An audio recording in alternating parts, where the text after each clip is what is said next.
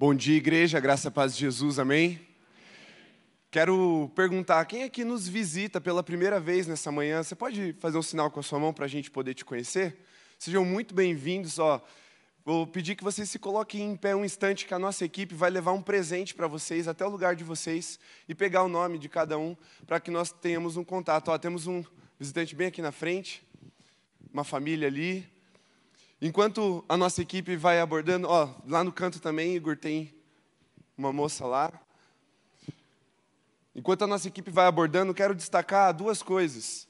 Hoje é o último final de semana para parcelar em nove vezes o retiro de casais. Então, domingo que vem já estaremos em oito vezes. Então, corre, procura o pastor Marcelo hoje ao final do culto para você fazer a sua inscrição. E também tem uma equipe vendendo pudim e brigadeiro ali no hall. Você pode fazer a participar da inscrição de um adolescente para o retiro adquirindo essa sobremesa. É sempre de alta qualidade, nunca sobra nenhum pudim. E eu gostaria de desafiar a igreja a continuar participando para que os nossos adolescentes estejam amparados financeiramente também. Certo? É... Mais algum visitante além desse na galeria? Tem, tem alguém na galeria? Ali. Preciso de alguém da equipe subindo lá na galeria, do lado do Cauã ali. Isso? Ah, tá, já foi? Então, beleza, então não precisa subir mais. Muito bem. Ok, muito bem.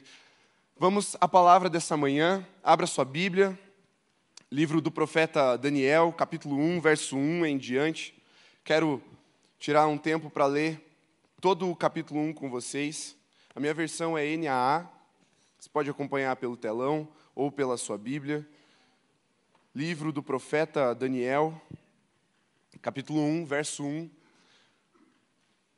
O título da mensagem dessa manhã é Como Ser de Verdade. E para te dar um pouco mais de contexto, se você tem um desejo de aprofundar nesse tema, ano passado ministrei uma mensagem aqui na igreja no domingo chamado O Diabo do Instagram. E eu não falo mal do Instagram na mensagem, é só uma forma de ilustrar uma mensagem sobre o peso de viver de aparências. E ela abre um contexto. Essa mensagem de hoje ela é completa, ela tem início, meio e fim, não vai precisar da outra para entender, mas se você quiser ampliar o entendimento sobre isso, você pode voltar lá no YouTube e procurar essa mensagem, o diabo do Instagram, para que você amplie o seu entendimento sobre viver sob o peso das aparências e como isso gera uma sequidão na alma, como isso oprime o nosso coração. E como Deus tem, Jesus tem uma novidade de vida para nós para vivermos de verdade. Vamos agora no profeta Daniel, capítulo 1, verso 1. Está escrito assim: No ano terceiro do reinado de Jeoaquim, rei de Judá, Nabucodonosor, o rei da Babilônia, veio a Jerusalém e a sitiou. O Senhor entregou nas mãos dele Jeoaquim, o rei de Judá, e alguns dos utensílios da casa de Deus. Nabucodonosor levou esses utensílios para a terra de Sinar, para o templo do seu Deus, e os pôs na casa do tesouro do seu Deus. Depois o rei ordenou a Aspenaz, chefe dos seus eunucos, que trouxessem alguns dos filhos de Israel, tanto da linhagem real como dos nobres, jovens, sem nenhum defeito, de boa aparência, sábios, instruídos, versados no conhecimento, e que fossem competentes para servirem no palácio real. E que Aspenaz lhes ensinasse a cultura e a língua dos caldeus. O rei determinou que eles recebessem uma alimentação diária, tirada das finas iguarias da mesa real e do vinho que ele bebia. Os jovens deveriam ser educados ao longo de três anos e, ao final desse período, passariam a servir o rei. Entre eles se achavam Daniel, Ananias, Misael e Azarias. Vou fazer uma pausa aqui. Tem alguém aqui que se chama Azarias? Levanta a mão, por favor. Não? Tem alguém aqui que se chama Misael? Não?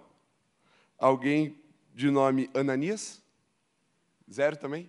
Quem é que se chama Daniel, por favor? É, temos alguns Daniel aqui. Muito bem. São boas sugestões de nome para esse pessoal aí que está engravidando, está tendo filho agora. Porque a conversão desses nomes aí já fica mais complicado, mas aproveitem, são nomes ligados, aliançados com Deus de Israel, Deus da nação de Israel, do povo que nós entendemos como povo escolhido por Deus.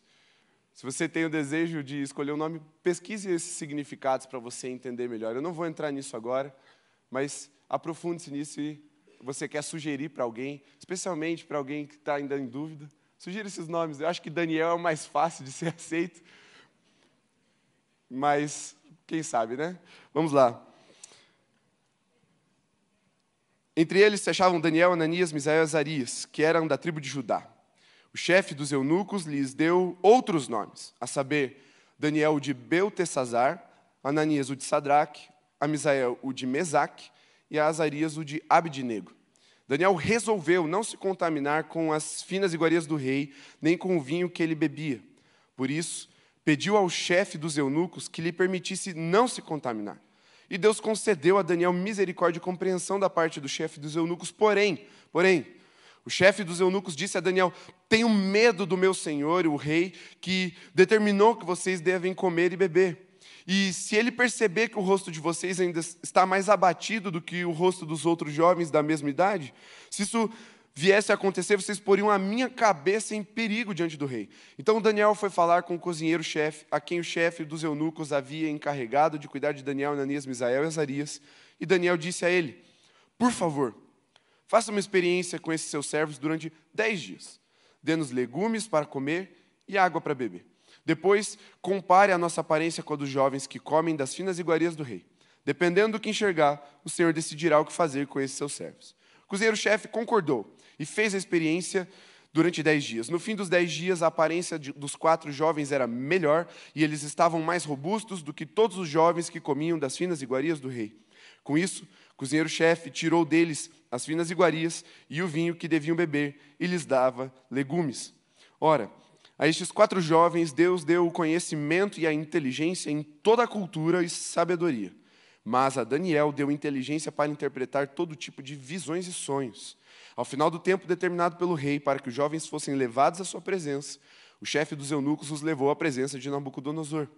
Então o rei falou com eles, e entre todos não, havia, não foram achados outros como Daniel, Ananias, Misael e Azarias. Por isso, passaram a servir o rei. Em toda a matéria de sabedoria e de inteligência sobre o que o rei lhes fez perguntas, os achou dez vezes mais sábios do que todos os outros, do que todos os magos e encantadores que havia em todo o seu reino.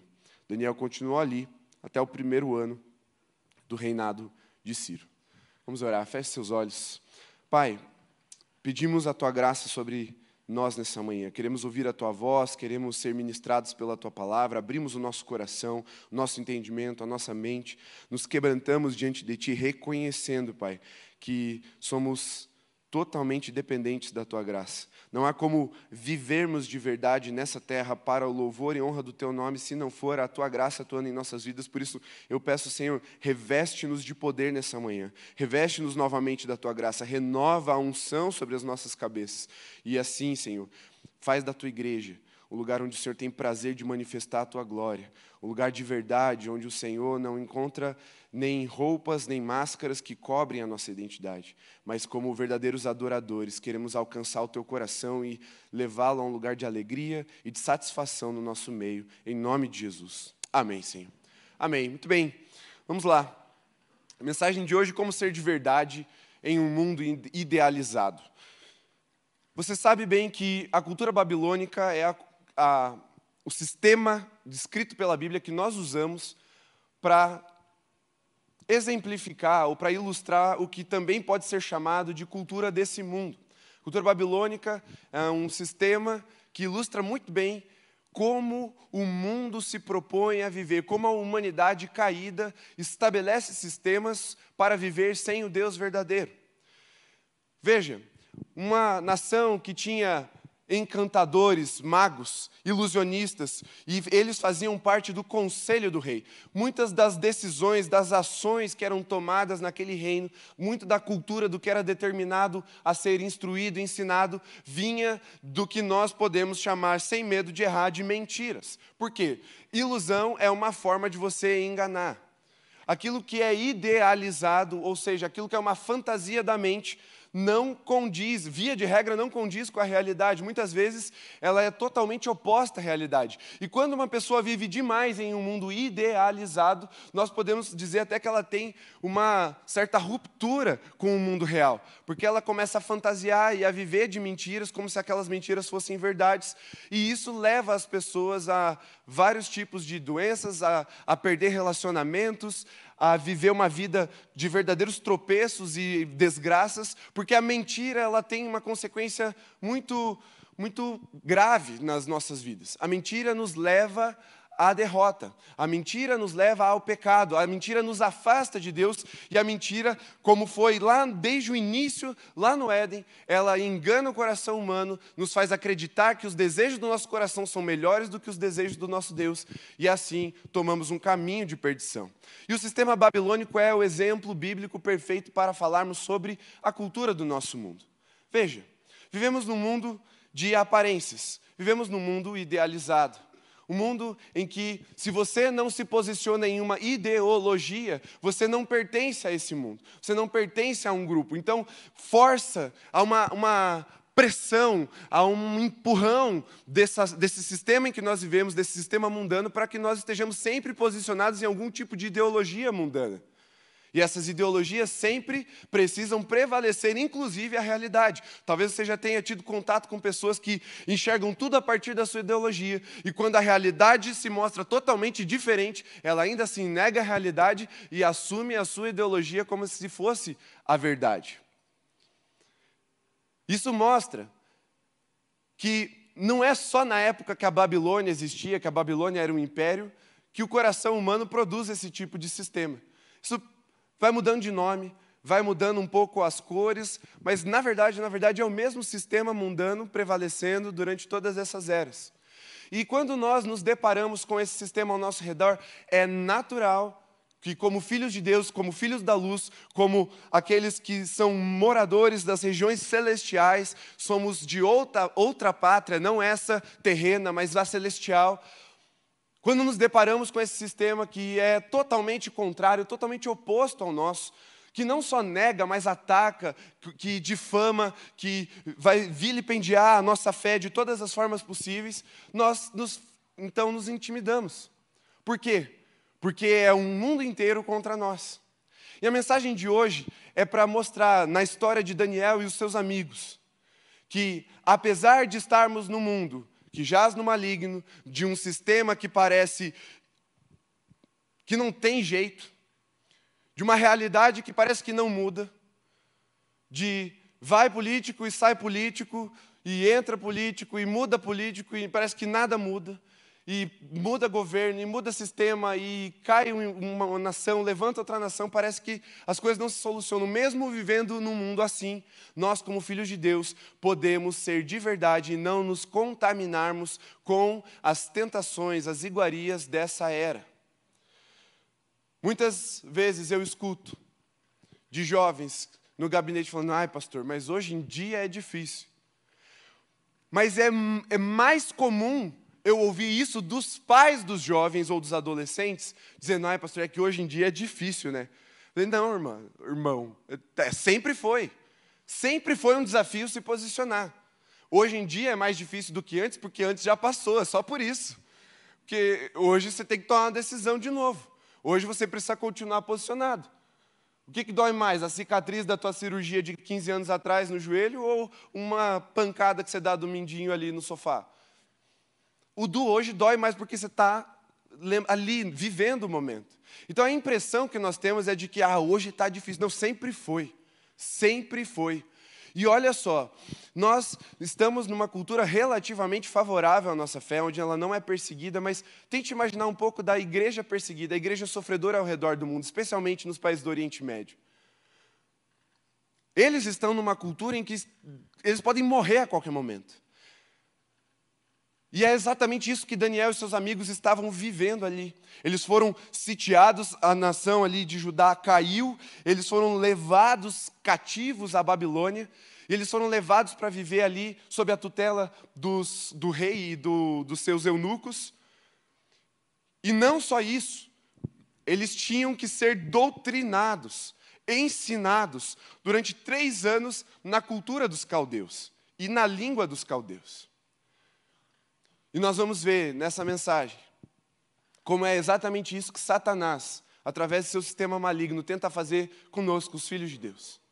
Porque Daniel e seus amigos eram filhos de Deus, nós somos filhos de Deus. E por muitas vezes nos vemos sitiados por Satanás com uma cultura que quer nos engolir, com uma cultura que quer reprimir a expressão da nossa fé, com uma cultura que quer nos intimidar quanto àquilo que cremos e como vivemos para o Senhor mas que mesmo assim nós não precisamos recuar, não precisamos nos amoldar a esse mundo, porque aquele que está conosco é maior do que todos os sistemas que Satanás e seus demônios podem elaborar contra nós.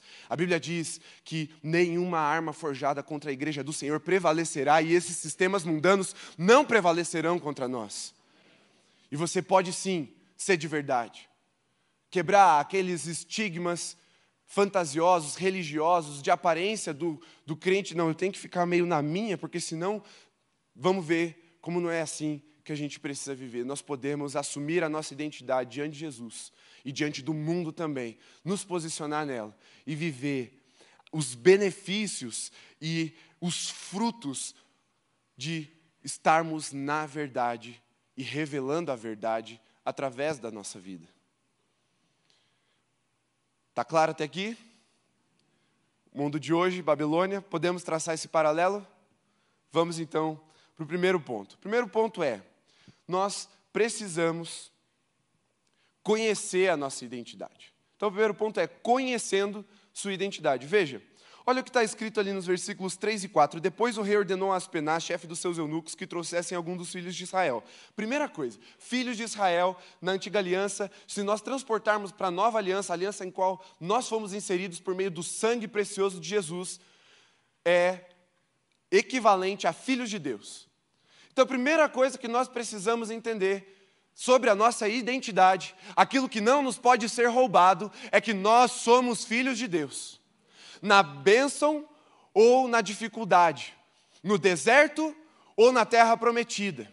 Seja até no cativeiro, o nosso Deus nos lembra, ou se lembra, que nós somos filhos dele e nos tira de lá, ouve o nosso clamor e luta em nosso favor.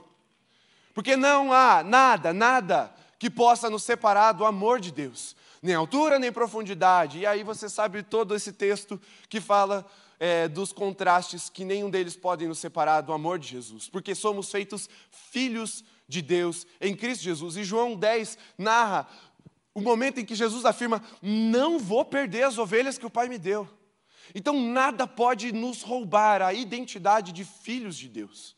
Não é a nossa situação que determina se somos filhos de Deus ou não, mas é o amor do Pai direcionado às nossas vidas através do Filho Jesus, o primogênito da nova realidade, da nova aliança. E agora fomos adotados por meio do Espírito que em nosso espírito testifica clamando Abba, Pai. Somos filhos de Deus. E nós vamos ler isso lá em Gálatas 6:16, fala que nós somos povo adquirido, nós somos nós pertencemos ao Senhor e não mais a nós mesmos. E por sermos filhos de Deus, não precisamos temer aquilo que está ao nosso redor somos filhos de Deus. Veja agora o que está escrito nos versos seguintes aqui. Filhos de Israel, tanto da linhagem real como dos nobres. 1 Pedro 2,9 diz que nós somos geração eleita, sacerdócio real, povo santo e adquirido do Senhor. Ou seja, nós somos lavados pelo sangue de Jesus para habitar na presença do Deus Santo. Sacerdócio real é isso, não é real de irreal, de imaterial ou de não verdade, real de realeza. Nós somos feitos sacerdócio, ou seja, temos a, o livre acesso até a presença de Deus por meio do sangue de Jesus. Então somos filhos, somos sacerdotes e sacerdócio real. Temos essa autoridade, essa autorização por meio do sangue do Cordeiro para entrarmos na presença do Deus vivo, o Santo de Israel, o Senhor dos exércitos. Por que nos intimidarmos diante dos reis desse mundo, diante das autoridades desse mundo, diante das situações desse mundo, se eu tenho uma audiência livre com o Rei dos Reis e o Senhor dos Senhores? Se eu posso alcançar o coração desse Deus e agradá-lo como filho, oferecendo a Ele também a minha oferta, a minha adoração como sacerdote. Veja, nobreza, linhagem real. Mas ele continua dizendo: jovem sem nenhum defeito, de boa aparência, sem defeitos. Efésios 5, 27, aqui a gente não está falando literalmente, mas de um resultado da, da restauração que a palavra vai gerando na vida do cristão, e sim, escatologicamente, um dia seremos sem defeito, um dia estaremos na estatura do varão perfeito, porque aquele que começou a boa obra é fiel para completá-la. Satanás sabe quem mirar. Ai, mas pastor, sem defeito o senhor pegou. Eu sei, eu também tenho vários. A questão não é o momento, mas é o que a palavra diz para nós, a verdade da palavra diz, que um dia estaremos totalmente restaurados, redimidos pelo sangue de Jesus, glorificados num novo corpo, e nesse novo corpo não teremos defeito. E aquela noiva que Jesus vem buscar, que é sem mácula, sem ruga, sem defeito, nós, como igreja, seremos essa noiva. Por isso, creia nessa identidade, ainda que por enquanto não. Saiba que é de glória e glória cada vez maior que o Senhor vai nos transformando e nos levando a esse lugar na identidade que Ele tem para as nossas vidas. Ele fala também de boa aparência. 1 Tessalonicenses 5,22 fala para nós fugirmos da aparência do mal. E aqui não é só uma questão estética. Claro que no caso de Daniel e seus amigos era estético. Então, se você é meio feio, coitado, você já não ia ser escolhido. Mas mais do que isso, tem gente bonita que, mesmo assim, consegue ficar com uma aparência ruim. Porque não é só uma questão estética, é uma questão de postura, é uma questão de fugir daquilo que aparenta ser mal. E nós temos, como filhos de Deus, esse desafio de fugirmos daquilo que parece ser mal, fugirmos daquilo que parece ser corrupto, daquilo que parece ser pecaminoso, porque ainda, ainda que não estejamos de fato cometendo maldade. Nós temos um testemunho a zelar. Somos mártires, mártir é testemunha. E nós temos que testemunhar da santidade do nosso Deus. E seguindo esse conselho de Paulo aos Tessalonicenses, nós precisamos fugir da aparência do mal, porque a nossa identidade, ela é contraditória, ela é totalmente oposta à identidade proposta por esse mundo, ou essa não identidade que o mundo propõe. Se somos luz, o mundo é trevas, não há, não há junção entre luz e trevas, não há harmonia entre luz e trevas. Quando uma chega, a outra saiu porque elas não habitam no mesmo ambiente. Porque a glória do Senhor precisa brilhar nas nossas vidas e não há espaço para vivermos na aparência do mal sequer. Não só no mal, mas também na aparência do mal. Ou seja, de boa aparência, aqueles que revelam a imagem de Jesus. O pastor Sebastião sempre falava do perfume de Jesus, ele fazia propaganda do boticário para ganhar presente.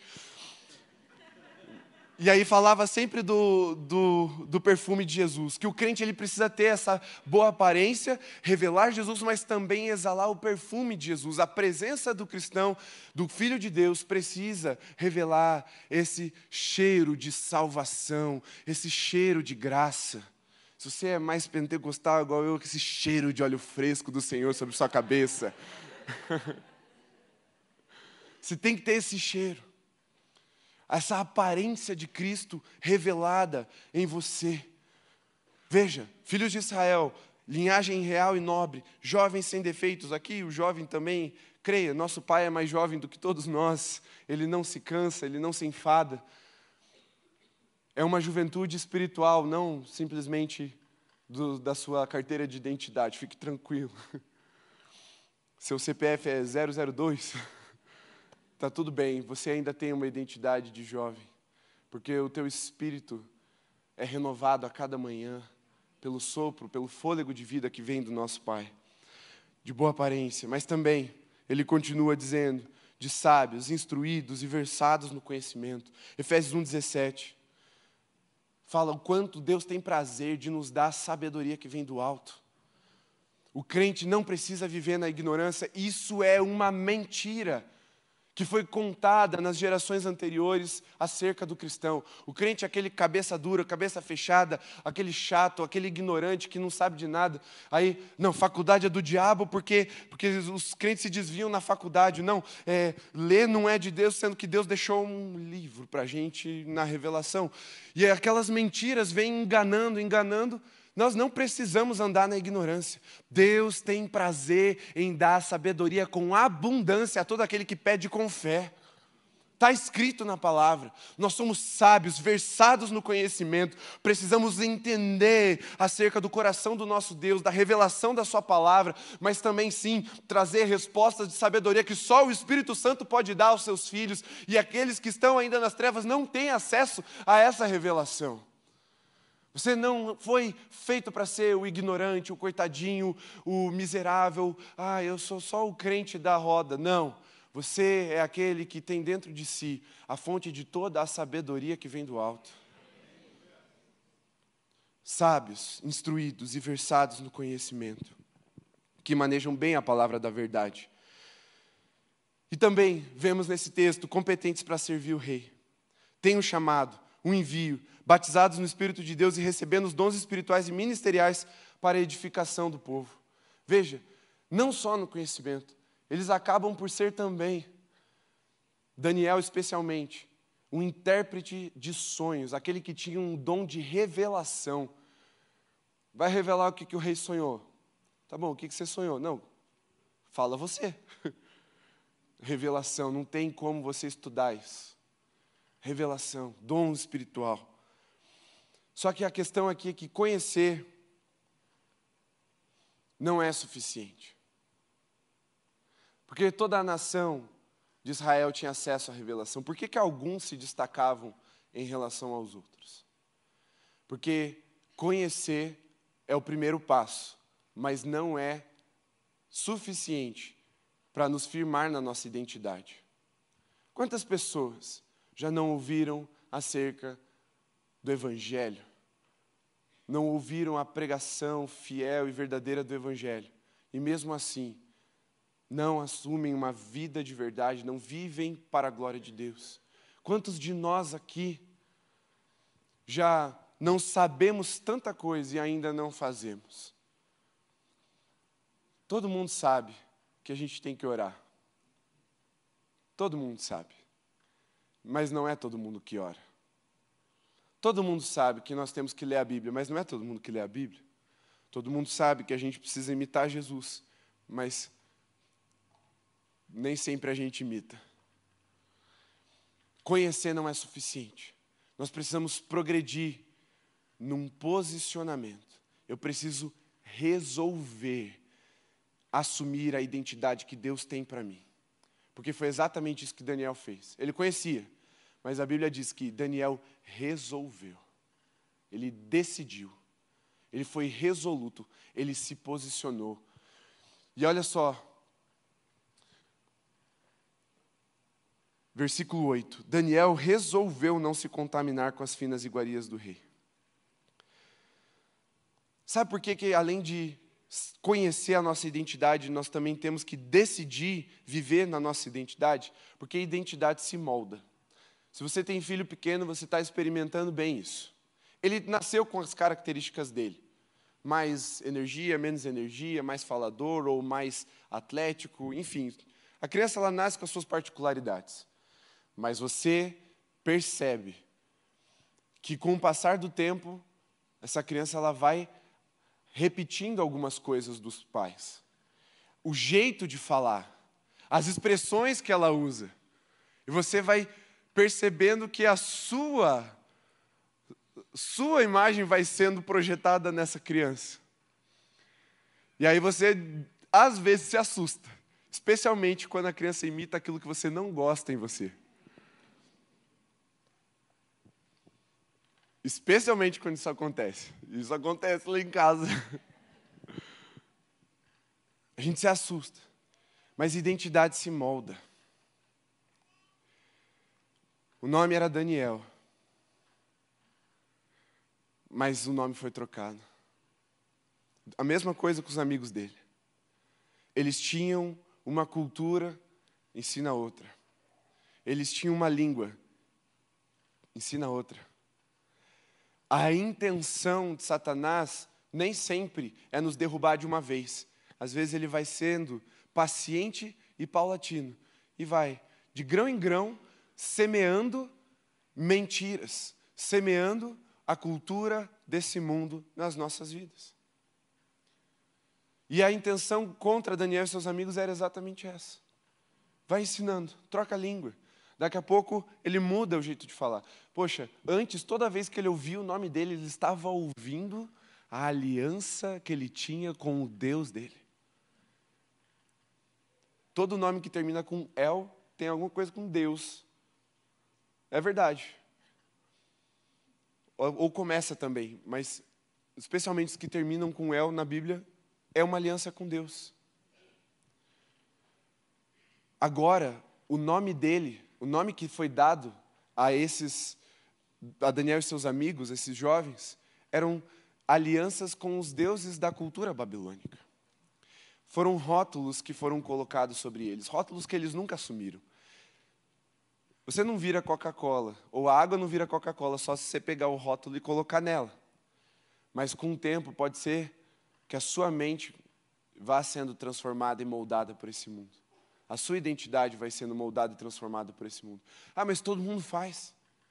Ah, mas é só o jeitinho brasileiro. Ah, mas lá no trabalho, se eu não fizer, todo mundo vai achar que eu sou bobo. Ah, não, se eu não fizer isso lá na faculdade, as pessoas vão me excluir. E aí, as coisas vão sendo semeadas no nosso coração. E se nós não estivermos resolutos, decididos a ser aquilo que Deus nos criou para ser, nossa identidade pode sim ser moldada também para o mal.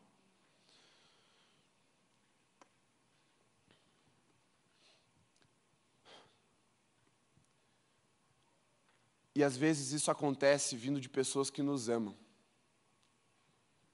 Pessoas que nos amam, nos marcam nos rotulam, muitas vezes, até sem querer, com palavras que caem no nosso coração, que parece que encaixa, é do, do diabo mesmo, encaixa assim e você fala, é, eu sou isso aí mesmo.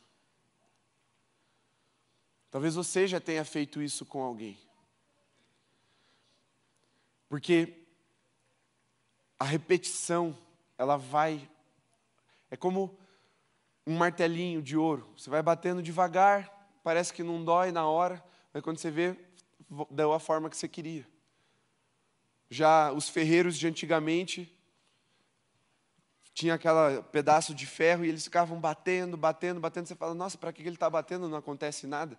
Mas depois de muitas pancadas, a forma do, do metal ela, ela se estabelecia. Porque muitas vezes é assim com a gente mas nós precisamos estar resolutos. E quando a gente decidir uma vez, não significa que nós não precisaremos insistir nisso depois. E olha só o que aconteceu ali com Daniel. Ele falou para o eunuco, ele foi lá, não, peraí, não vou me contaminar. Ele decidiu, não vou. E você pense agora na sua realidade. Não vou me contaminar com esse mundo. Não vou entrar na roda dos escarnecedores. Não vou pecar só para ser aceito. Não vou na onda porque todo mundo faz. Tá, beleza. Aí você vai para o teu chefe, não, chefe, eu não faço mais desse jeito. Aí o teu chefe falou, não, vai fazer sim, ué. Eu que mando, você obedece. Aí Daniel falou assim, não, não, vamos fazer um teste. Ele foi lá no cozinheiro e falou, dez dias, põe à prova aquilo que eu, a minha identidade pode ser posta à prova. Porque o que eu tenho para revelar é verdadeiro. Vamos, vamos testar. E aí ele vive isso. Ele foi, ele insistiu, ele saiu do chefe dos eunucos, ele foi até o, o chefe cozinheiro, e aí ele fez a prova. Então, não foi o primeiro obstáculo, não foi a primeira dificuldade que fez com que Daniel e seus amigos desistissem da identidade que Deus tinha dado a eles. Eles perseveraram. Isso é ser resoluto. Isso é ser crente de verdade. Crente de verdade não é quando você acorda domingo de manhã e fala: Hum, acho que vou para a igreja. É quando você acorda segunda de manhã e você fala: Hum, hoje eu vou viver para a glória de Deus. E quando na terça você fala: Vou de novo. E aí chega a sexta e você fala: Vivi a semana inteira para a glória de Jesus. É insistir, é continuar resoluto, sem ser dissuadido das suas decisões. Só que quando Satanás e também as pessoas percebem que a gente está meio inseguro, assim. Ah, não sei, acho que não. Não, cara, bebe aí, dá nada. Vai, só um, só um trago, dá nada. Ah, não sei, ah, não sei não é a resposta de crente. É não, não vou nem ceder um centímetro da minha posição com Deus. Eu assisti uma série no, nessas férias com a Camila sobre um, um território muito grande, uma, uma, um rancho muito grande lá nos Estados Unidos. E tem uma conversa, esse rancho está na família já há muitas gerações, e, esse, e tem uma conversa entre o pai que está bem velhinho, quase morrendo, e o filho que estava assumindo a propriedade. E ele fala assim: filho, nunca venda uma polegada sequer desse território. Eu falo, mas por quê? A gente não usa tudo. Ele falou assim: porque se você ceder uma polegada, eles vão vir e destruir tudo. Eles vão consumir tudo. E é exatamente assim que Satanás faz. Ele não precisa que você entregue tudo de uma vez. São pequenas concessões que nós fazemos, que depois ele aproveita para entrar e destruir tudo. Eu lembro muito na minha juventude e adolescência, quando o pastor João pregava sobre isso, ele falava que Satanás só precisa de uma brecha, porque ele põe uma cunha e aquela porta não fecha mais. E aí ele entra. Eu sempre imaginei o diabo bem magrinho nessas horas, para entrar por uma fresta. Mas ele entra e ele destrói tudo. Não faça pequenas concessões você pode continuar sendo de verdade posicionado em cada um desses itens da identidade que eu trouxe agora. Não abra mão de ser filho de Deus, não abra mão de ser sacerdócio real. Não abra mão de ser santo e adquirido por Deus, propriedade exclusiva do nosso Deus. Sua vida não é para outra alguém ou outra coisa a não ser o nosso próprio Deus. Ser santo é ser exclusivo não é ser perfeito, ainda que, de novo, um dia o Senhor nos aperfeiçoará. Mas aqui na terra, ainda, enquanto Cristo não volta para nos buscar, enquanto nós não morremos e vamos nos encontrar com Ele nos céus, ser santo é ser exclusivo do Senhor. E não é mais difícil hoje do que era ontem. Só que hoje é uma nova decisão que você precisa tomar ser exclusivo. Não vale ser só de vez em quando.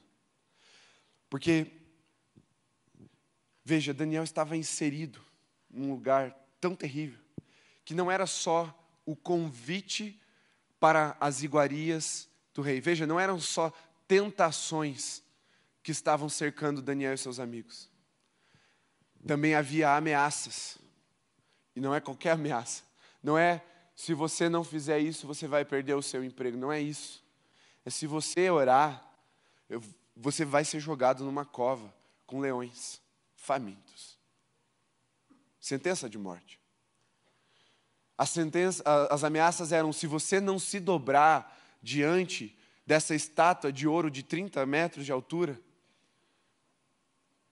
que era feita em homenagem ao imperador, quando a trombeta tocar, se você não se dobrar, você vai morrer.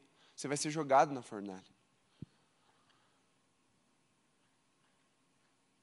Não era só convite para algum tipo de deleite do pecado. Porque o pecado é assim, ele parece. Parece que ele é saboroso, parece que ele é deleitável, parece que ele é convidativo. Ele te proporciona um tipo de prazer momentâneo que na verdade é só algumas alguns hormônios enganando o nosso cérebro. Não é alegria. É uma reação química no nosso cérebro. E aí logo depois vem a, o peso da culpa. Vem a acusação. Aquela vergonha, aquela timidez. E aí vamos ao culto e não temos coragem nem de levantar a mão na hora da adoração, nem de cantar porque estamos intimidados pelas acusações de Satanás, porque cedemos aos seus convites. Mas talvez você tenha dificuldade de orar lá no seu trabalho, de levar sua Bíblia para a sua faculdade,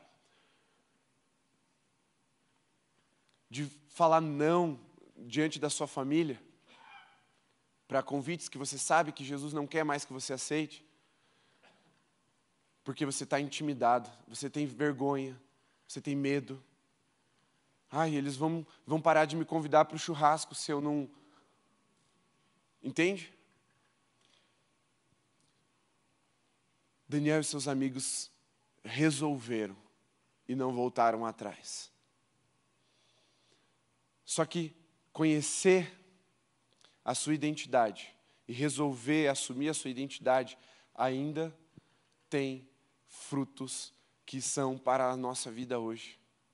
Não é só Daniel e seus amigos que foram viveram as boas consequências disso. Há uma promessa de Deus sobre as nossas vidas quando nós decidimos obedecer e viver a sua vontade. Se Satanás oferece um prazer momentâneo, Deus oferece uma alegria perene, eterna. Se Satanás oferece experiências marcantes, o toque do nosso Deus não pode ser experimentado em sua plenitude, tamanha limitação dos nossos sentidos. O que Deus está oferecendo não é uma vida simplesmente de abnegação, de sacrifício, ainda que isso faça parte. Mas Deus também nos promete delícias e prazeres quando nós decidimos andar com Ele. Daniel foi colocado como o homem mais importante do império depois do, do rei. Mas o maior prazer de Daniel, eu creio, era continuar ouvindo a voz de Deus. E não tem nada nesse mundo que substitua o prazer de saber que o Pai está falando conosco. Mas veja, precisamos nos posicionar. Muitas vezes sabemos quem somos. Você sabe de tudo isso que eu falei. Queremos ser quem somos, mas não nos posicionamos no lugar certo. O que, que eu estou dizendo com isso? É que você está tentando ser crente, tentando vencer o pecado, tentando ganhar o favor imerecido de Deus com a sua própria força. Não é assim que nós nos posicionamos na nossa identidade. A palavra de Deus diz que quando um filho de Deus entra numa batalha espiritual, e o que nós estamos narrando aqui nessa manhã não tem outro nome, é uma batalha e ela é espiritual. O reino das, da luz contra o império das trevas. O reino celestial contra este mundo. O sistema do céu contra o sistema da terra. É uma batalha e ela é espiritual. Então ela precisa ser lutada com as armas espirituais. E a Bíblia diz que nós estamos assentados nas regiões celestiais com Cristo Jesus. Nós não lutamos com as nossas armas, nós não lutamos com a nossa força, nós lutamos na vitória que Cristo já conquistou para nós na cruz. É pelo poder da graça de Deus atuando nas nossas vidas, é pelo revestimento que vem do alto. Não é por mérito ou por força, ainda que muitas vezes vai ser exigido de nós posicionamento e esse posicionamento vai ser um esforço. Radical esse posicionamento, muitas vezes vai ser necessário ser radical. Mas é pela graça de Jesus. É pela obra da cruz que nos reconcilia com Deus que nos dá paz com Deus, que nos reconecta à Sua presença. É por meio do poder que vem do alto. Eu não brigo com esse mundo de igual para igual. Eu não rivalizo com Satanás e seus demônios. Eu o enfrento, ele é meu inimigo, mas ele não é o meu rival. Por quê? Porque nós estamos assentados com Cristo Jesus nas regiões celestiais. Nós estamos em um outro nível, uma outra dimensão de autoridade e de poder. Nós não lutamos para vencer, porque vencer nós já vencemos com Cristo Jesus. E Ele nos fez mais do que vencedores. Nós lutamos para permanecer. A vitória é nossa, está consumado, acabou. Você não precisa vencer o mundo, porque ele já foi vencido. João fala: jovens, vocês são fortes porque vocês já venceram o maligno, vocês já acabou, acabou. A vitória está decretada. Nós não lutamos para vencer, nós lutamos para permanecer. Porque a coroa da vitória não é para quem vence, a coroa da vitória é para quem é fiel até o fim, para quem permanece até o fim. E a autoridade dos céus foi derramada sobre nós, e o Espírito Santo habita em nós. Por isso não, não precisamos nos intimidar, não precisamos temer, como também não precisamos nos encantar com os prazeres desse mundo, porque eles não podem ser comparados com a glória que há de nos ser revelada na presença de Jesus, na presença do nosso Deus. Nós precisamos lutar essas lutas no lugar certo. O lugar certo é assentado com Cristo Jesus nas regiões celestiais. É por isso que você não precisa ter medo de demônio. É por isso que você não precisa fugir do diabo como o diabo foge da cruz.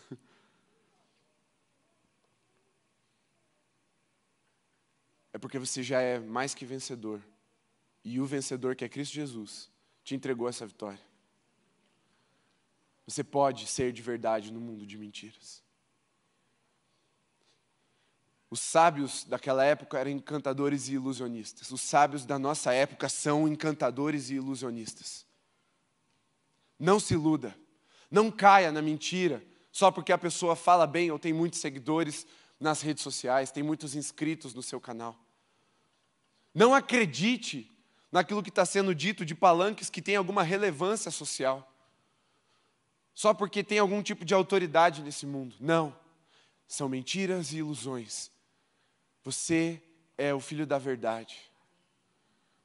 Permaneça nela até o fim. Não ceda nem um centímetro da sua identidade em Cristo Jesus. Vá até o fim. Pague o preço, porque a vitória já é garantida. Não existe investimento sem retorno no reino de Deus. É o único investimento que é 100% garantido. É mais seguro do que a poupança e do que o tesouro.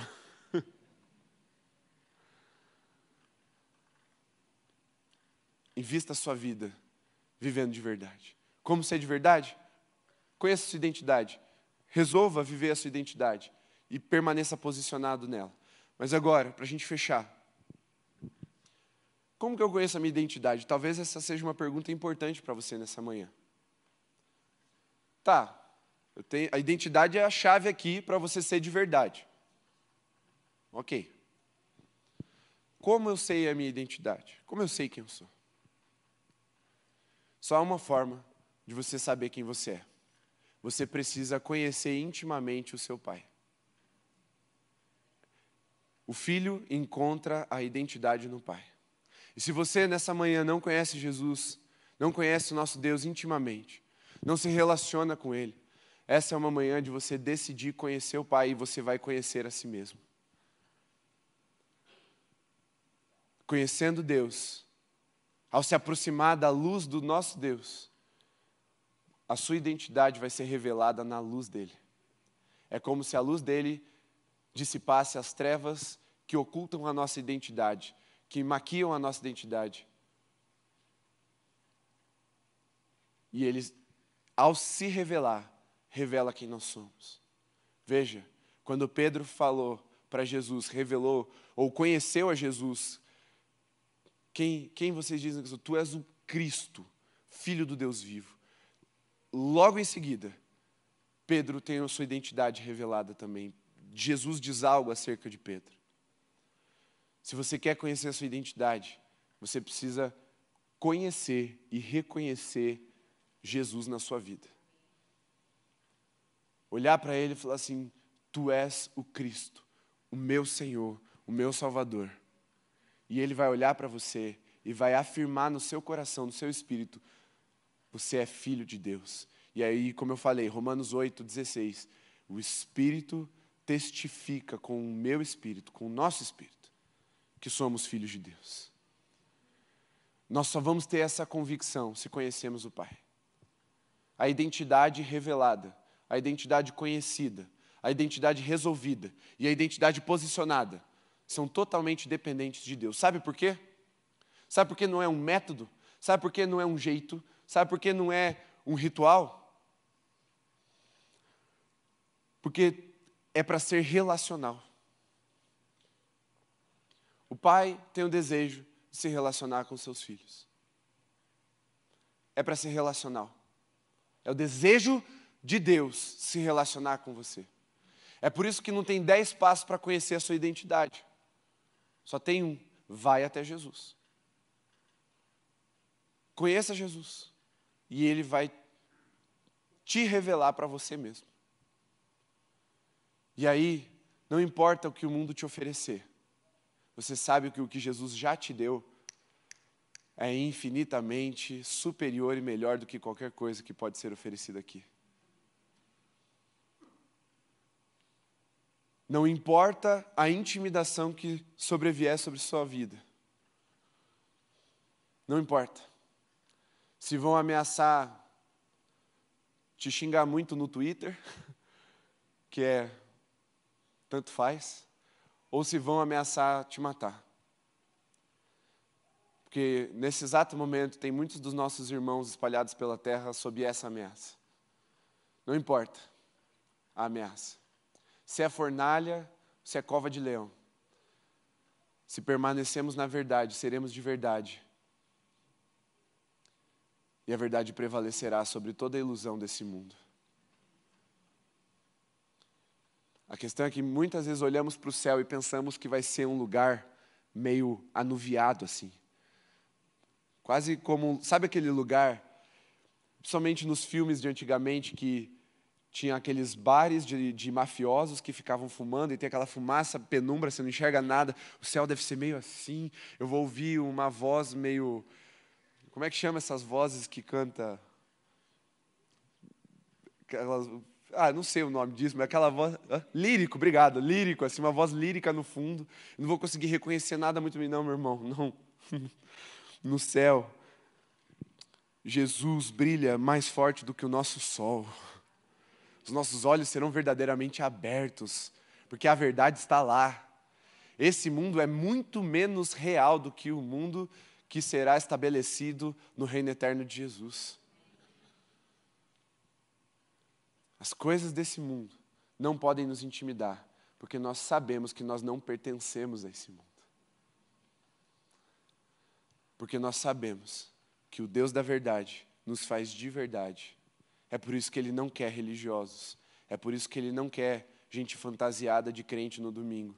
É por isso que ele rejeita aqueles que, por meio de métodos, tentam transformá-lo num ídolo. Deus quer filhos. João 4, Jesus fala para a mulher samaritana que já chegou o tempo que o Pai procura adoradores, que o adoram em espírito e em verdade. Ser de verdade não é só sobre resistir às tentações e às intimidações desse mundo. Ser de verdade é viver uma vida que Deus está procurando encontrar. Se você deseja adorar o seu Deus de uma forma inegável dele aceitar essa adoração é viva uma vida de verdade. Viva uma vida de verdade. Conheça a Deus, conheça a sua identidade. Decida, não recue. E persevere até o fim. Amém?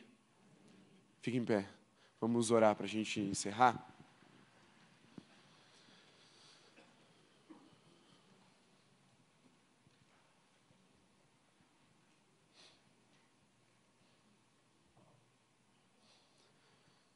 Eu quero só ler para você os últimos versículos desse texto mais uma vez. Preste bastante atenção, por favor. Ao final do tempo determinado pelo rei, para que os jovens fossem levados à sua presença, o chefe dos eunucos os levou à presença de Nabucodonosor. Então o rei falou com eles. E entre todos não foram achados outros como Daniel, Ananias, Misael e Azarias. Por isso, passaram a servir o rei em toda a matéria de sabedoria e de inteligência sobre o que o rei lhes fez perguntas, os achou dez vezes mais sábios do que todos os magos e encantadores que, em, que havia em todo o seu reino.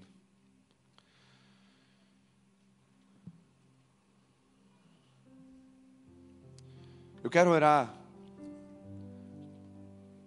por você, quero orar para que o Senhor te dê essa graça, essa autoridade, essa ousadia, essa coragem para permanecer. Olhem bem aqui para mim. O mundo vai tentar te seduzir. E ele, se não conseguir com um, vai tentar te intimidar. Normalmente é nessa ordem, mas não é uma regra. Primeiro ele tenta te seduzir. Não deu certo, ele tenta te intimidar. Permaneça no lugar que agrada ao seu Deus. Deus é Deus galardoador, ou seja, ele, ele recompensa aqueles que são fiéis. Ele tem prazer em nos recompensar. Ele não tem prazer no nosso sofrimento, ainda que permitindo que o sofrimento venha por enquanto, para nos moldar e nos aperfeiçoar. Ele é o mesmo Deus que prometeu por fim a todo choro, secar toda lágrima e extinguir o sofrimento. Prevaleça sobre as adversidades. Diga não aos seus convites. Posicione-se na verdade. Porque o contrário disso é viver de aparência. E aí, se você quer saber sobre isso, é como eu falei, você precisa voltar na outra mensagem. Mas hoje, eu gostaria muito eu, de orar com você sobre isso. Você deseja se posicionar nessa verdade? Você deseja ser de verdade para agradar o seu Deus, para vencer o sistema desse mundo, para não ter medo das previsões desse mundo? Você precisa viver de verdade. Feche seus olhos, coloque a mão no seu coração e pergunte ao Senhor qual é o posicionamento que você precisa tomar nessa manhã. Enquanto você ora nisso, eu quero perguntar se aqui dos presentes tem alguém que deseja entregar a sua vida a Jesus, para você ser liberto do peso das aparências, do, do desgaste causado pelas mentiras e ilusões dessa terra, e assim ser salvo, ter seu nome escrito no livro da vida, ter seus pecados lavados, ser redimido pelo sangue do Cordeiro, ter acesso direto e interminável com o Pai. Você deseja nessa manhã entregar sua vida a Jesus? Se sim, só levanta uma de suas mãos aí no seu lugar. Eu vou orar com você daí mesmo. Glória a Deus, glória a Deus. Aleluia. Amém. Amém. Você que está com a mão levantada, repita essas seguintes palavras: Senhor Jesus, eu me entrego a Ti. Entra em minha vida, lava-me dos meus pecados testifica no meu espírito que eu sou o seu filho, que eu pertenço a ti, e me ensina a viver de verdade, para a glória de Deus.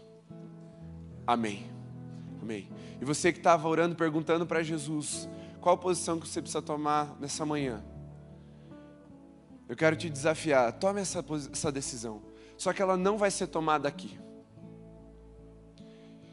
ela precisa ser tomada quando você estiver cercado pelos babilônicos. Ela precisa ser tomada quando o rei estiver te oferecendo iguaria. Ela precisa ser tomada quando os decretos desse mundo te ameaçarem e ameaçarem a tua fé. Mas eu quero te convidar a erguer as suas mãos no seu lugar. Se você quer orar comigo sobre isso agora, falando, Senhor, me dê autoridade e poder para perseverar até o fim, para não ceder esse mundo. Vamos orar, vamos levantar as nossas mãos agora, levantar um clamor, falando, Senhor, eu não quero me dobrar diante de outros, diante de outros deuses. Eu quero ser o mesmo quando me ajoelho diante de Ti, mas quando permaneço em pé diante dos falsos deuses, porque deuses eles não são. Fala para Jesus aí com as suas palavras. Ora, falando, Senhor, eis-me aqui, eu quero ser de verdade, eu não vou me corromper, eu não vou me deixar contaminar com as iguarias desse mundo, não vou ceder às intimidações de Satanás, eu não vou entrar para as estatísticas dos crentes que não são mais crentes, tampouco dos crentes que não praticam fé, porque isso não existe, isso não é de verdade. Mas, Senhor, olha para mim e encontra graça graça em teus olhos para derramar sobre mim, Senhor, e sobre cada um de nós aqui nessa manhã. Sabedoria, inteligência, domínio da tua palavra, versatilidade no conhecimento, que haja autoridade em nossos lábios e chamas em nossos olhos, Senhor. Porque quando falarmos, queremos falar com vida e unção e assim alcançar o coração de todos aqueles que nos ouvem. Senhor, faz-nos semeadores da tua palavra, que o nosso testemunho de fé seja tão verdadeiro que toda mentira ao nosso redor seja desmascarada e caia em nome de Jesus. Dá-nos força, vitalidade, não nos deixe intimidar, não nos deixe ceder um centímetro para trás da posição celestial que o Senhor conquistou para nós. Somos mais do que vencedores em Ti e assumimos a nossa identidade de filhos de Deus, de sacerdócio real, de santos e adquiridos pelo Senhor, daqueles que foram chamados para revelar a imagem de Cristo nessa terra. Recebemos a sabedoria que o Senhor tem prazer em nos dar. Declaramos que buscaremos a instrução da tua palavra com muito mais diligência, com muito mais responsabilidade. Faz dos leitores assíduos da tua palavra. Senhor, mas também te buscaremos no conhecimento e na revelação que só o teu Espírito pode dar através da oração. Faz-nos homens e mulheres que oram de verdade, Senhor. Que a nossa oração não seja exclusiva do domingo, mas todos os dias nos encontremos com o Senhor e com a tua santa presença, Senhor, para te conhecer cada vez mais, te conhecer como único e suficiente Deus, para conhecer o Senhor e também nos conhecermos em Ti, sabemos a nossa identidade, descobrimos o propósito, mas também a vocação que o Senhor tem para nós,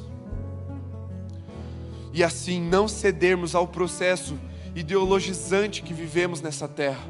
Não nos deixe amoldar com as coisas desse mundo, mas renova a nossa mente mais uma vez, através desse culto racional que oferecemos ao Senhor nessa manhã. Queremos nos despedir, Senhor, renovados, é o nosso desejo, a nossa oração, em nome de Jesus. Amém. Amém. Fique em pé. Queria só chamar o pastor Sebastião aqui. Pastor, você ora para encerrar o culto? Saudade de ouvir dar a bênção sobre a igreja. Eu acho que você também pode estar com essa saudade. Vem só orar para finalizar. E assim nós estaremos despedidos. Na graça e na paz de Jesus. Nos vemos no culto de batismo à noite, às 18h30. Faça as honras para nós, pastor. Irmãos, essa palavra veio de Deus. Como a de domingo próximo passado, veio de Deus renovação e culto racional. Deus me chamou essa semana para pensar muito no arrependimento.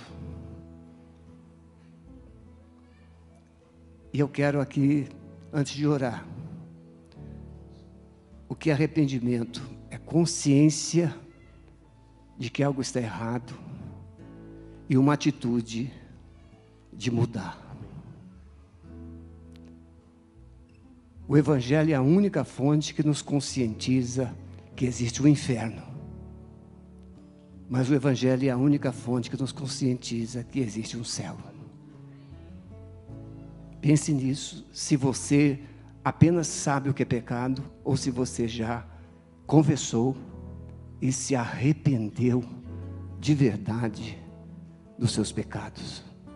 Porque quem se arrepende, deixa Amado Espírito Santo, que bom ver e ouvir um jovem entusiasta de uma visão de intimidade, de pureza, de compromisso contigo e com os princípios e valores da tua palavra. Que essa semente gerada neste púlpito nesta manhã, ela incendeie os nossos corações. E assim ela possa frutificar. E durante os dias da semana, esse fogo que está aqui, ele seja real no nosso cotidiano, Senhor. Nas nossas palavras, nas nossas decisões, nos nossos relacionamentos Pai querido, nós te agradecemos por esta igreja. De fato, esta igreja é uma casa do oleiro, é aonde vidas encontram a forma de Jesus. Continue abençoando cada líder dessa igreja. Pastor Luiz Wagner, com sua família, que está agora, Senhor, descansando, renovando emocionalmente, fisicamente as suas forças. Que o teu filho volte na força e no poder do amado Espírito Santo. E a liderança que está aqui, ela seja assim, Senhor, comprometida e fiel, leal em manter as coisas segundo aquilo que o Senhor planejou.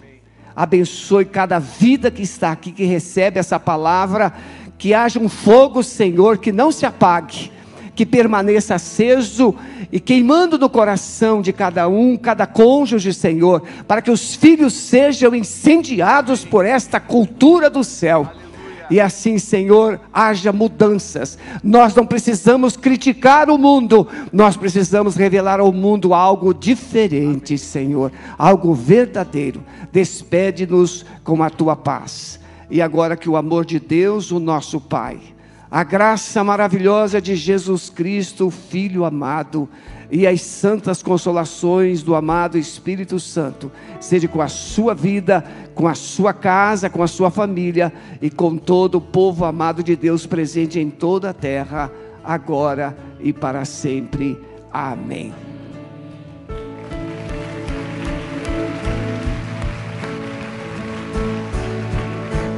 Deus libertar, livre enfim ser.